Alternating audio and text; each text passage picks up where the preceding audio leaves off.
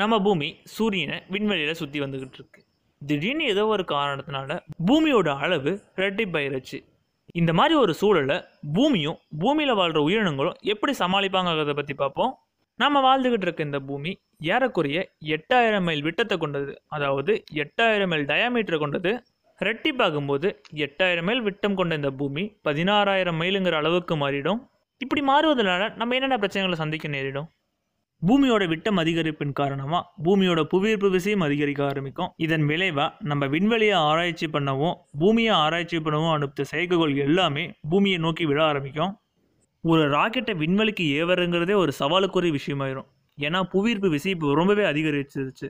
பூமியை விட்டு தப்பிச்சு போகணும்னா அதிகமான எரிபொருளையும் அதிகமான சக்தியும் பயன்படுத்த வேண்டியதாக இருக்கும். இது கண்டிப்பாக இயற்கையை பாதிக்கும். செடி செடிக்கொழுகள் விலங்குகள் இது எல்லாமே இதால் பாதிக்கப்படும்.